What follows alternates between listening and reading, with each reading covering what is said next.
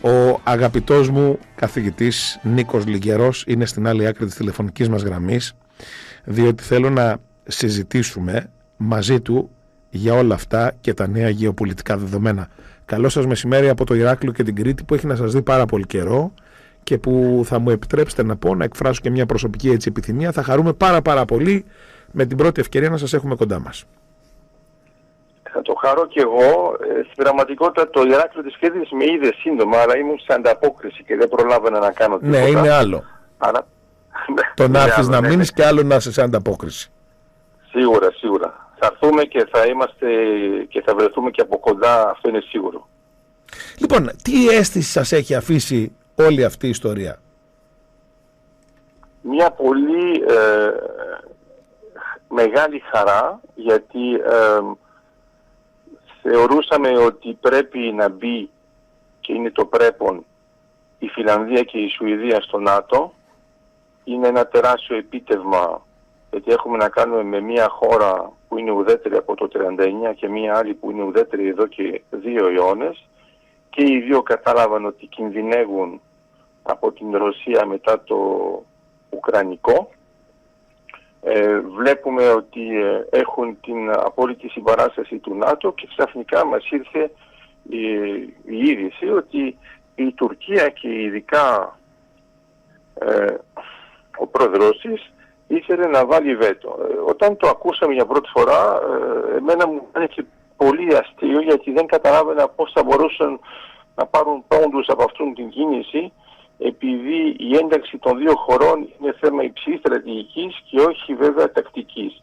Αλλά ε, τελικά όταν είδαμε τον Ερντογκάν να φεύγει από την Τουρκία και να λέει σε όλους ότι είναι άκρος απαράδεκτο αυτό που συμβαίνει και η, Τουρκία θα είναι αδεάρακτη και είχαμε βέβαια και τους δικούς μας ραγιάδες που έλεγαν ότι η Τουρκία δεν πρόκειται να αλλάξει.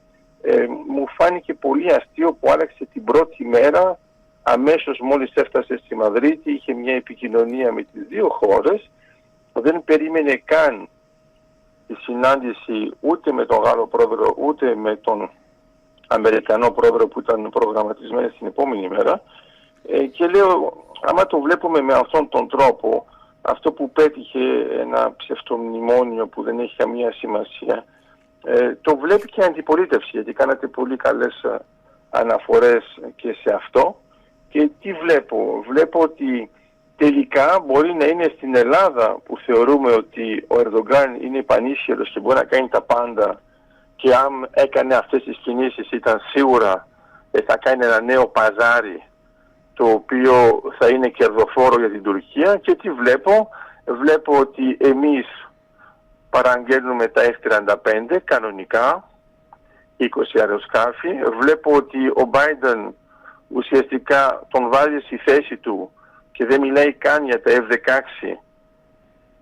Και παραμένει σε ένα πλαίσιο πολύ διπλωματικό σε σχέση με το Αιγαίο, κατά συνέπεια δεν πέτυχε απολύτως τίποτα η Τουρκία. Και από την πλευρά της Ρωσίας ε, έχουμε τώρα μια νέα χώρα, τη Φιλανδία, με νέα σύνορα ουσιαστικά νατοϊκά, ε, ενώ μας εξηγούσε αρχικά ο Πούτιν ότι ε, κάνει αυτή την βάρβαρη εισβολή στην Ουκρανία επειδή δεν θέλει καθόλου να έχει σύνορα με τον ΝΑΤΟ, τα οποία τα έχει ήδη με τις βαλτικές χώρες, τώρα θα έχει πολύ περισσότερα και ξαφνικά βλέπουμε ότι ε, νέα δήλωση εχθές μας εξηγεί ο Πούτιν ότι τελικά για τη Ρωσία δεν είναι πρόβλημα που θα ενταχθούν η Φιλανδία και η Σουηδία. Και εγώ αναρωτιέμαι γιατί ξέρω ότι σας αρέσουν αυτές οι ύπουλες ερωτήσεις.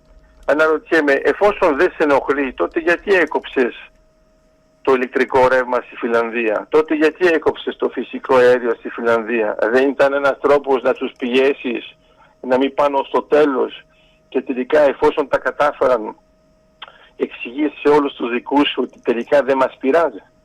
Ε, γι' αυτό λέω ότι είναι μια μεγάλη χαρά και μια μεγάλη μεταχαρά γιατί χάρηκα και... Εγώ λοιπόν το πρωί πριν μιλήσουμε και πριν δω τα δημοσιεύματα από την Τουρκία και έτσι ξεκίνησα και την εκπομπή ε, είπα ότι ε, αυτό το οποίο εγώ κατάλαβα γιατί γράφονται διάφορα από περισπούδαστους αναλυτές ότι ε, ο Ερντογάν αυτό είπατε κι εσείς άλλα έλεγε φεύγοντας και άλλα προσπαθούσε να πετύχει πηγαίνοντας στη Σύνοδο ε, δεν το έβαζε άλλα υποσχόταν στην εσωτερική του κατανάλωση και γύρισε μόνο με υποσχέσεις διότι οι δυτικοί έκαναν τη δουλειά τους και αυτός πολύ απλά, να το πω πολύ έτσι ξεκάθαρα, πούλησε στο εσωτερικό του την ιδεολογικοπολιτική του πραμάτια χωρίς επί της ουσίας όμως να γεμίσει τις βαλίτσες του. Και λίγο μετά βγαίνουν τα τουρκικά δημοσιεύματα, τα οποία θα τα ξαναδιαβάσω, επίθεση της αντιπολίτευσης του Ερντογάν για το ναι σε Σουηδία και Φιλανδία και μάλιστα τον κατηγορούν σε άλλο δημοσίευμα για κυβίστηση και παραχώρηση ασυμβίβαστη με τα συμφέροντα της χώρας, της Τουρκίας δηλαδή, μέχρι λέει και κουμπάρο του Μητσοτάκη μπορεί να τον δούμε, λέει το αντιπολιτευόμενο Ρεπουμπλικανικό κόμμα, ενώ έχουμε βολές, ευθείες βολές για τους χειρισμούς Ερντογάν στη Μαδρίτη και από τους uh, λύκους και την κυρία Αξενέρ. Άρα βλέπουμε, ναι. άρα βλέπουμε ότι εδώ στην Ελλάδα υπάρχει ένας κίνδυνος από τους ημιμαθείς διαχρονικά ή τους ψεύτες οι οποίοι διαστρεβλώνουν τα γεγονότα και την πραγματικότητα προσπαθώντας να πουλήσουν σανό και κάνοντας σπέκουλα μέσα σε αυτή την ιστορία. Το καταγράφουμε, το κρατάμε, υπάρχει πρέπει να το υπολογίζουμε ότι θα συμβαίνει και αυτό όμως εδώ μπαίνει ένα κρίσιμο ερώτημα. Και το ερώτημα λέει ότι αν όντως ο Ερντογάν γύρισε στην Τουρκία με άδειες βαλίτσες αν όντως ο Ερντογάν γύρισε στην Τουρκία ντροπιασμένος τροποντινά από αυτά τα οποία συνέβησαν εκεί, ίσως τις επόμενες μέρες θα προσπαθήσει να ανακτήσει και πάλι επικοινωνιακά το χαμένο έδαφος, το οποίο του το καλλιεργούν αυτή τη στιγμή οι αντιπολιτευόμενοι. Συμφωνείτε προς αυτή την κατεύθυνση; Ναι, βέβαια. Απλώς είναι πολύ δύσκολο για αυτόν, γιατί όλη η κίνηση ήταν δύσκολη. Στη στιγμή που η Φιλανδία και η Σουηδία έβαλαν ε, στο τραπέζι την αίτησή τους και από τη στιγμή που η Ουάσιγκτον είπε ξεκάθαρα ότι αυτή είναι μια ένταξη που την θέλουμε γιατί δεν είναι μικρές χώρες, είναι πολύ σημαντικές δεν υπήρχε κανένα περιθώριο για την Τουρκία να παίξει κάπως διαφορετικά. Άρα νομίζω ότι ε, αυτό που ήθελε να αναδείξει ήταν τον προβληματισμό με τον Γκιουλέν, ήθελε να δείξει ότι το εμπάργο που υπάρχει από το 19 θα πρέπει να αρθεί και θα πρέπει να κάνουμε μια επικοινωνία διαφορετική με αυτές τις δύο χώρες αλλά βλέπουμε ότι αυτό δεν γινόταν γιατί όπως είπα προηγουμένως η υψηλή στρατηγική ήταν πολύ σκληρή και όταν έχουμε ε, ένα πλαίσιο που θυμίζει μια δεύτερη φάση ψυχρού πολέμου δεν μπορούμε να μπούμε στη διαδικασία να δούμε ποια είναι τα τοπικά συμφέροντα. Και το άλλο, για να είμαστε ειλικρινείς, όταν η αντιπολίτευση λέει εναντίον του ότι αυτό είναι εναντίον των συμφερόντων της Τουρκίας, ε, εμένα μου φαίνεται πολύ αστείο γιατί η Τουρκία υποτίθεται ότι είναι στο ΝΑΤΟ, αυτό είναι μια επιτυχία για όλο το ΝΑΤΟ, είναι μια επέκταση που είναι σημαντική, σταθεροποιεί ε, την πρόσβαση στην Αρκτική, σταθεροποιεί τις σκανδιναβικές χώρες μαζί με τις Βαλτικές, θα δώσει επιπλέον μια όθηση και για το θέμα της Ουκρανίας. ε, βλέπω ότι με τον Biden αναγκάστηκε να πει ότι εμείς συνεχίζουμε και προωθούμε και την Ουκρανία. Κατά συνέπεια είναι καθαρά τοπικό και δεν πρέπει να, να το υπερφουσκώσουμε. Ε, θεωρώ ότι η αντιπολίτευση το κάνει μόνο και μόνο ε, για τις εκλογές για το 2023 και ουσιαστικά αν είχε πετύχει το αντίθετο, δηλαδή αν είχε πει ότι τελικά εγώ ασκώ το βέτο και δεν θα μπει με τίποτα, ε, νομίζω ότι πάλι θα υπήρχαν δημοσιεύματα εναντίον του λέγοντας ότι τώρα θα έχουμε μόνο το ΝΑΤΟ εναντίον μας. Άρα δεν πρέπει και εμείς να υπολογίζουμε την μικροπολιτική της Τουρκίας ως κάτι το σημαντικό. Άρα επανέρχομαι στο πλαίσιο της ερώτησης, είναι για να παίξει ε, κάτι ε, το επικοινωνιακά θετικό. Ε, μπορεί πολύ εύκολα, Ερντογάν, θα του δώσουμε και συμβουλές κιόλας, να πει εσείς τι προτιμάτε, αυτό που κάναμε τώρα ή να έχουμε όλο το ΝΑΤΟ, δηλαδή 29 χώρες εναντίον μας επειδή δεν θέλαμε να δεχτούμε την ένταξη. Γιατί όπως παίζει πάνω σε δύο βάρκες με την Ρωσία που πιο πολύ πορεύεται σαν Σοβιετική Ένωση και με το ΝΑΤΟ δεν μπορεί να κάνει και πολλές κινήσεις και είδαμε ότι δεν έγινε τίποτα με το ξεπάγωμα και τον εκτοπισμό από το πρόγραμμα των F-35, δεν έγινε τίποτα με τα F-16, δεν ε, έκανε πίσω ο Biden σε κανένα σημείο. Και βλέπουμε ότι από την πλευρά της Ελλάδας, γιατί ήταν πολλοί που προσπαθούσαν να μας πείσουν ότι μπορεί και να έχουμε ελληνοτουρκικά θέματα στο ΝΑΤΟ, ε, απαντήσαμε πολύ ξεκάθαρα και σε δημοσιογράφους άλλους ότι εδώ το θέμα μας είναι η Φιλανδία και η Σουηδία, όλα τα άλλα είναι εντελώς δευτερεύοντα και δεν πρέπει να ποντάρουμε πάνω σε τίποτα. Άρα ήταν πολύ καλό και από την πλευρά της Ελλάδος, ενώ επίσημα, να μην προσπαθεί να κάνει καμία κίνηση εκείνη τη στιγμή, γιατί όταν μιλάμε για ένα μεγάλο ντέρμπι, δεν πάμε να παίξουμε έναν αγώνα τρίτης ε, εθνικής και να πούμε ότι κερδίζουμε κάτι, δεν μας ενδιαφέρει. Άρα πολύ σωστά έπραξε η Ελλάδα και λέω απλώς ότι ακόμα και οι κινήσεις που μπορεί να κάνει ο Ερντογκάν για να είναι επικοινωνιακά πιο σταθερός θα βρει, είναι η ειδικότητά του ό,τι θέλει. Αυτό που έχει σημασία είναι ότι για την Ελλάδα που ήταν από την αρχή υπέρ αυτής της ένταξης και σταθερή με όλους για την Φιλανδία και ε, την Σουηδία είναι μια τεράστια νίκη την οποία δεν θα ξεχάσουν και αυτές οι δύο χώρες αφού η Ελλάδα τις υποστήριξε ξεκάθαρα. Κατά συνέπεια ε, πήραμε πάλι πόντους και η Τουρκία δεν πήρε πόντους και θα εμφανιστεί πάλι ότι ήταν ο τελευταίος παίχτης που έπρεπε να πείσουμε για να γίνει η διαδικασία τελικά με ένα πρόσημα και μια δικαιολογία που δεν έχει καμία σχέση με την υψηλή στρατηγική εφόσον ο Ερντογκάν έχει κολλήσει σε μια αντιπαράθεση με τον Γιουλέν τον οποίο τον κατηγορεί για το πραξικόπημα του 2016. Μάλιστα.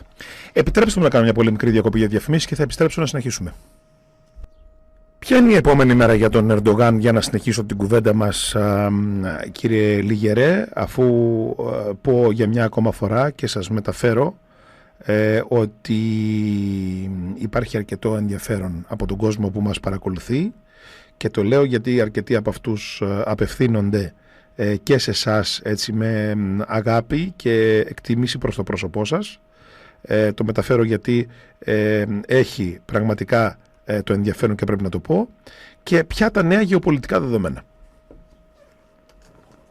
Πρώτα απ' όλα θα ήθελα να ευχαριστήσω τους ανθρώπους που εκτιμούν τη συζήτησή μας αλλά να ξέρουν ότι και εγώ την εκτιμώ πάντα γιατί μπορούμε να πάμε σε βάθος και να μην συζητάμε μόνο ρηχά και επιφανειακά. Αλλά απαντάω στο θέμα της ερώτησης με τον Αρδογκάν. Πρώτα απ' όλα ο Ερδογκάν ξέρει ότι άμα δεν κάνει απολύτως τίποτα θα χάσει τις εκλογές ε, του Ιούνιου 2023. Ε, Κατά συνέπεια πρέπει να κάνει κινήσεις, να κερδίσει πόντους και να ανατρέψει τα δεδομένα. Τώρα, άμα κάνει πολύ ε, μεγάλες κινήσεις και αυτό προβληματίσει την Τουρκία ή νιώσει ο Τούρκος ψηφοφόρος ότι τώρα ξαφνικά ε, κινδυνεύει δεν είναι καλό. Κατά συνέπεια πρέπει να κάνει κινήσεις πολύ προσεκτικές για να πάρει πόντους και ε, βλέπουμε ότι ε, με τη φθορά που έχει εσωτερικά δυσκολεύεται γιατί αυτές οι αποφάσεις σε επίπεδο νατοϊκό είναι πολύ μεγάλες και δεν μπορεί να παίξει σε αυτό το επίπεδο. Άρα από την άλλη πλευρά τις κινήσεις που έχει κάνει στη Συρία, τις κινήσεις που έχει κάνει στο Αρτσάχ ή ακόμα και σε άλλες περιοχές λέγοντας ότι μπορεί να πάρει πόνους ενώ π.χ. με την Λιβύη να κάνει επαφές με το Ισραήλ με την Αίγυπτο όλα αυτά έχουν αποτύχει άρα θα πρέπει να συνειδηρωθεί πιο πολύ στο εσωτερικό του πρόβλημα και νομίζω και γι' αυτό επιμένει πάρα πολύ με την αντιπαράθεση με το ΠΚΚ γιατί είναι πάντοτε ένα πρόβλημα για την Τουρκία. Καταλαβαίνω ότι το υπονοούμενο της ερώτησής σας έχει μήπως μπορεί να κάνει και ένα θερμό επεισόδιο αλλά εγώ δεν θα μπω σε αυτή την λογική γιατί το ακούω κάθε καλοκαίρι. Αυτό μειώνει τους τουρίστες που έχουμε ε, στην Ελλάδα τζάμπα και ποτέ κανένας αναλυτής δεν βγαίνει μετά να πει συγγνώμη ή να δώσει τα χρήματα στην Ελλάδα από την έλλειψη απολαβών που θα έχουμε επειδή είχε κάνει αυτές τις δηλώσεις. Άρα ε, ένα θερμό επεισόδιο για να είμαστε πιο συγκεκριμένοι, για την Τουρκία πρέπει να είναι 150% σίγουρη, γιατί επειδή έχει ένα πρόβλημα με το γόητρό της και επειδή πάντοτε θεωρεί ότι η Ελλάδα δεν αξίζει τίποτα, εμείς άμα κάνουμε μια μικρή μάχη και νικήσουμε, ή ακόμα και να είναι ουδέτερο το πλαίσιο και δεν μπορέσουν να νικήσουν οι Τούρκοι, θα είναι ένα τεράστιο κόστος και αυτό θα είναι μια καταδίκη για τον Ερδογκάν σε σχέση με τις εκλογές. Κατά συνέπεια, αν εμείς είμαστε αποτρεπτικοί, ξεκάθαρες στις δηλώσεις μας όπως το κάνουμε και στα στρατηγικά θέματα και στα ενεργειακά και και προχωράμε επικοδομητικά χωρίς να ασχολούμαστε απαραίτητα με τις μικροπολιτικές είτε της Ελλάδος είτε της Τουρκίας. Έχουμε ε, στο δικό μας πεδίο δράσης ουσιαστικά την ικανότητα που έχει ένας κυρίαρχος παίχτης και οποιαδήποτε και να κάνει κίνηση ο άλλος εμείς έχουμε πάνω από μια σωστή απάντηση. Άρα το μόνο που αποτελεί κίνδυνο για μας είναι να μην κάνουμε εμείς για λανθασμένη κίνηση και να δώσουμε ένα πάτημα στον Ερδογκάν έτσι ώστε να παίξει με αυτόν τον τρόπο και να κερδίσει πόντους για τις εκλογές. Μάλιστα. Ας δούμε λοιπόν τι θα γίνει στο επόμενο χρονικό διάστημα πάνω σε αυτά. Κλείνοντας, μία ακόμα σημαντική ερώτηση. Στα ενεργειακά τι βλέπετε; Ε, βλέπω ότι προχωράμε. Περιμένω τα αποτελέσματα και από την γεώτρηση στην Κύπρο ε, με το Tungsten Explorer, να δούμε πώς θα πάει με τον χρόνο. Ε, βλέπουμε ότι ε, όλο και πιο πολλοί μιλάν πρακτικά και όχι πια επιφανειακά για τον αγωγό EastMed. Βλέπω ότι έχει προχωρήσει ο Ευρωάζια Interconnector και με την βοήθεια, την πρακτική και την οικονομική της Ευρωπαϊκής Επιτροπής και βλέπω ότι εντός της Ελλάδας ήδη έχουμε κινήσεις για προετοιμασία ε, της τοποθέτησης του αγωγού ε, σε διάφορα σημεία της Ελλάδας. Κατά συνέπεια ε, πρέπει να σταματήσουμε αυτόν τον ραγιαδισμό και την ητοπάθεια. Οι ανακοινώσεις που είχαν γίνει πριν καιρό από τον Πρωθυπουργό σε σχέση με τα ενεργειακά ήταν μια ξεκάθαρη παρότρεση να πάμε πιο γρήγορα, να κάνουμε διαδικασίες fast track και αυτό μας ενισχύει ε, το ενεργειακό επίπεδο μας ενισχύει και το ουκρανικό γιατί όλοι κατάλαβαν ότι το φυσικό αέριο είναι κάτι πολύ σημαντικό. Εμείς έχουμε αποθέματα δεν πρέπει πια να καθυστερούμε με δίθεν ε, οικολογικές ε, δικαιολογίες σε οποιοδήποτε επίπεδο να πάμε πιο πέρα γιατί το φυσικό αέριο είναι μια πολύ καλή ενέργεια που είναι πολύ σταθερή και παράγει ε, διοξίδιο του άνθρακα και νερό αλλά δεν έχει καμία σχέση με την ρήπανση που προκαλεί το πετρέλαιο ή ο λιγνίτης ή ο άνθρακας. Ε, βλέπουμε λοιπόν ότι όλη η κίνηση σε επίπεδο Ευρωπαϊκής Ένωσης πάει προς την ίδια κατεύθυνση, αλλά πρέπει να το αξιοποιήσουμε. Ευχαριστώ πολύ. Καλή δύναμη, καλή συνέχεια. Επίσης, να είστε καλά. Να είστε καλά.